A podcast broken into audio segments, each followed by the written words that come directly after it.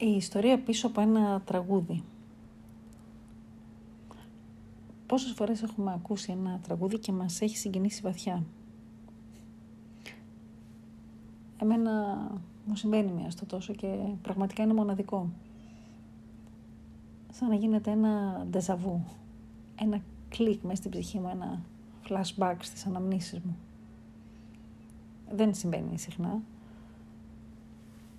Αλλά όταν γίνεται, εκτός από τα δικά μου συναισθήματα, αρχίζω μετά και αναρωτιέμαι. Πώς γεννήθηκε αυτό το τραγούδι; Ποια είναι η ιστορία πίσω από αυτό;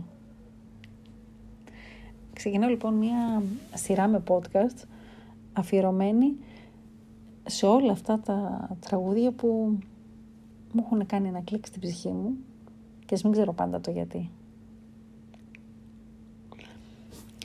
Σήμερα λοιπόν, ε, σκρολάροντας στο facebook έπεσα πάνω σε αυτούς τους στίχους.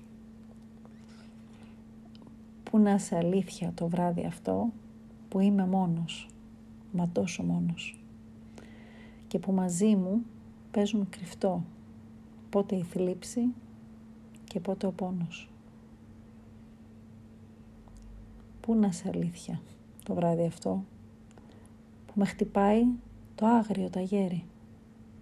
Να έρθεις και με ένα φιλί καυτό να με γεμίσεις με καλοκαίρι. Και μετά μου ήρθε να το τραγουδήσω. Και δεν μου συμβαίνει συχνά να θέλω να τραγουδήσω, δεν έχω πολύ καλή φωνή. Και μετά άρχισα να ψάχνω να δω έτσι πότε γράφτηκε αυτό το τραγούδι. Και ενώ το έχω ακούσει αρκετές φορές στο παρελθόν, δεν το ήξερα ότι αυτό το τραγούδι γράφτηκε από τον Μίμη τον Τραϊφόρο όταν έλειωνε από έρωτα για τη Σοφία Βέμπο.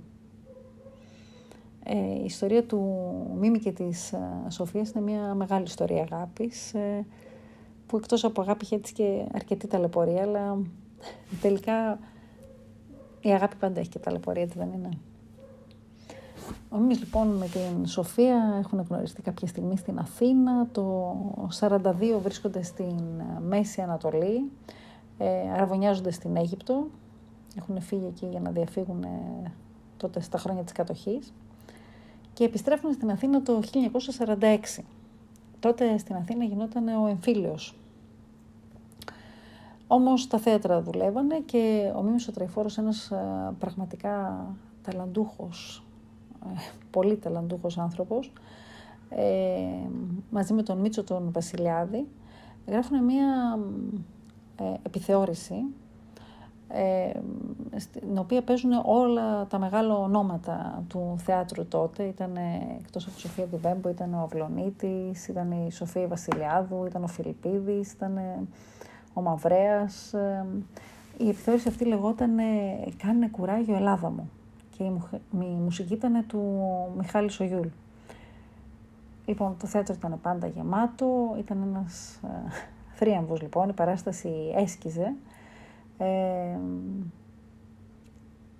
και κάποια στιγμή ο αδερφός της Σοφίας, ο Τζορτζής, της λέει «Σοφία μου, όλα καλά τα πράγματα εδώ, όμως εμείς πρέπει να φύγουμε να πάμε στην Αμερική». Η αλήθεια είναι ότι η σχέση της ε, Σοφίας Βέμπο με τον Μίμη τον Τραϊφόρο, παρότι ήταν μια σχέση αγάπης και πάθους, είχε και πάρα πολλές εκρήξεις. Και ήταν μια σχέση που, όπως έβλεπε η οικογένεια της ε, Σοφίας, δεν την έκανε ευτυχισμένη την ε, Σοφία. Υπήρχε ζήλια, ε, ο Μίμης ήταν άτακτος, όπως φαίνεται, αγαπούσε,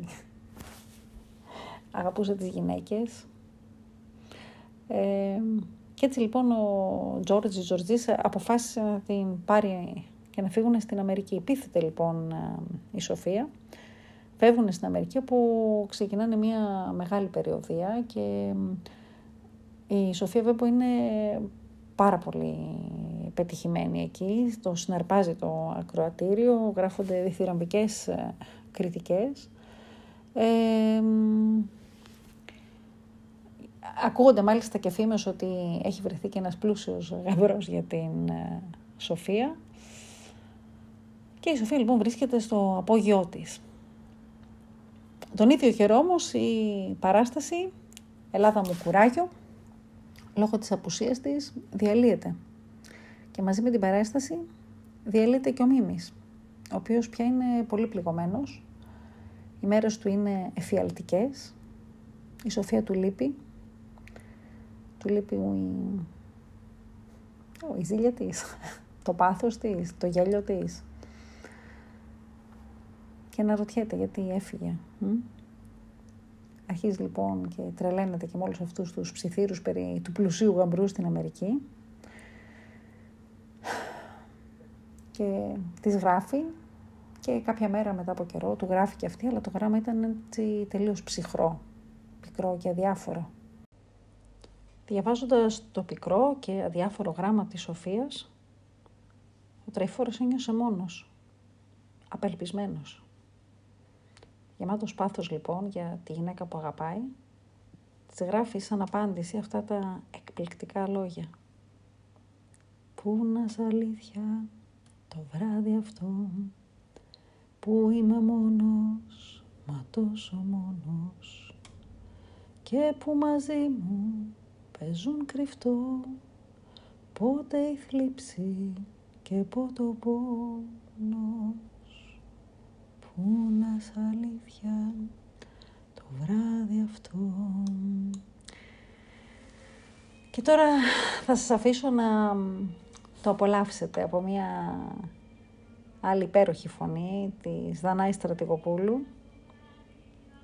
Η αλήθεια είναι πως όσο έψαξα και να το βρω αυτό το τραγούδι τυραρισμένο από τη Σοφία βέβαια δεν τα κατάφερα. Και μετά σκέφτηκα πως τελικά ίσως είναι καλύτερο όταν γράφουν για σένα ένα τραγούδι να το απολαμβάνεις, έτσι απλά. Δεν χρειάζεται να το τραγουδάς. Αυτά από μένα. Σε επόμενο podcast θα πούμε την ιστορία κάποιου άλλου τραγουδιού που αγαπάμε. Γεια σας.